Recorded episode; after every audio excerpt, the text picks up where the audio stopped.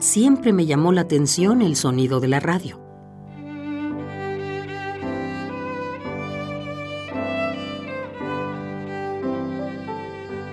Cuando era chico, en el corredor de la casa con amplios ventanales, el que unía la sala con el comedor, había entre dos jaulas de pájaros y sobre una mesa de patas altas un radio.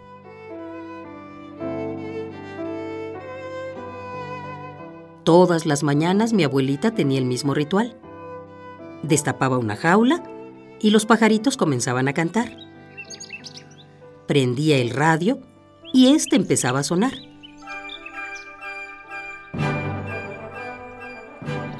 Y al final destapaba la segunda jaula.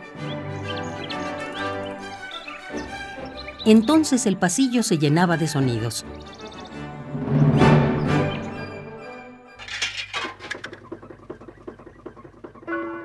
Recuerdo que siempre le decía, Abuelita, ¿por qué esta jaula nunca la destapas? Porque no se puede, me contestaba y luego se reía.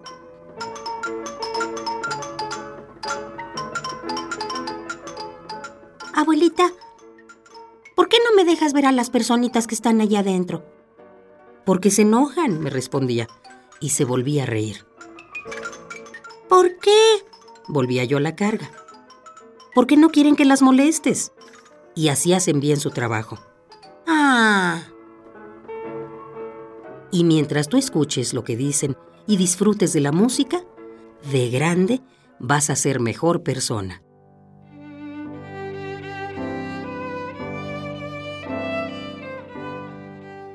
Sí, siempre me llamó la atención el sonido de la radio.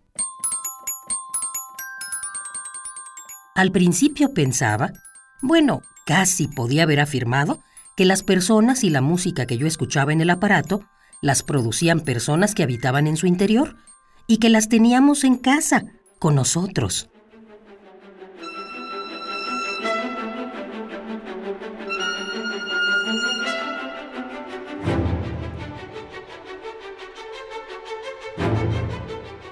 Después, cuando escuchaba la radio siendo un niño, había superado ya la idea tonta de que las personas que escuchaba en la radio eran chiquititas y pasé a la idea más sólida de que el sonido llegaba por el cable del aparato, el cual estaba conectado a la pared. Y entonces estaba seguro, segurísimo, de que quienes hablaban o interpretaban música eran enormes, muy altos, y que lo hacían tan fuerte que el sonido alcanzaba a llegar a todas las casas.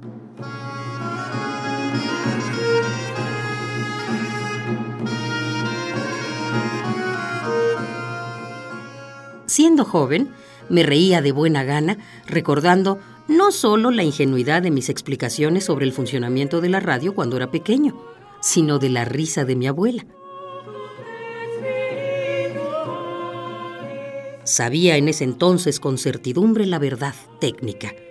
Sabía que el sonido era transformado en ondas, las cuales viajaban en todas direcciones desde el transmisor por el aire, y que esas ondas eran nuevamente transformadas en sonido por el aparato receptor, o sea, nuestro radio, a la hora en que uno lo encendía.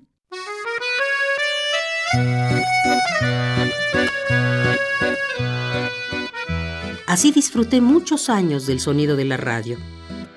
Y claro, que desde que supe esto y alcanzaba la perilla, no solamente prendía y apagaba el radio cuando yo quería.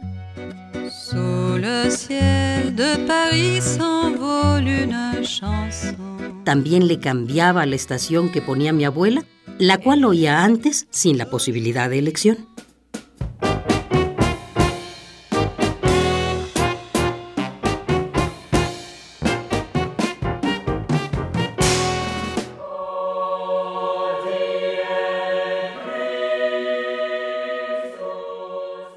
Ahora que soy viejo, me sigue llamando la atención el sonido de la radio.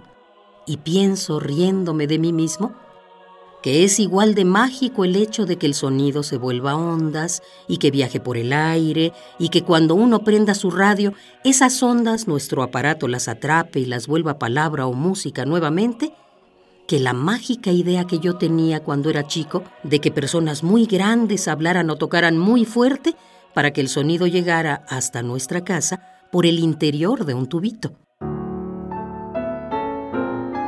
Sí, ahora que soy viejo y menos tonto, prefiero creer en lo primero.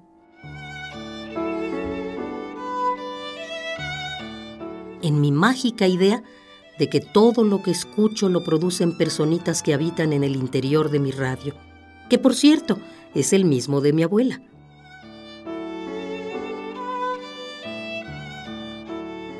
Y a pesar de que con la sintonía puedo elegir escuchar otras estaciones, también he vuelto a escuchar la estación que ponía mi abuela y que por cierto es Radio UNAM.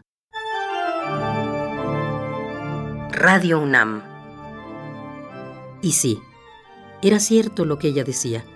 Escuchando esta estación, he podido ser mejor persona.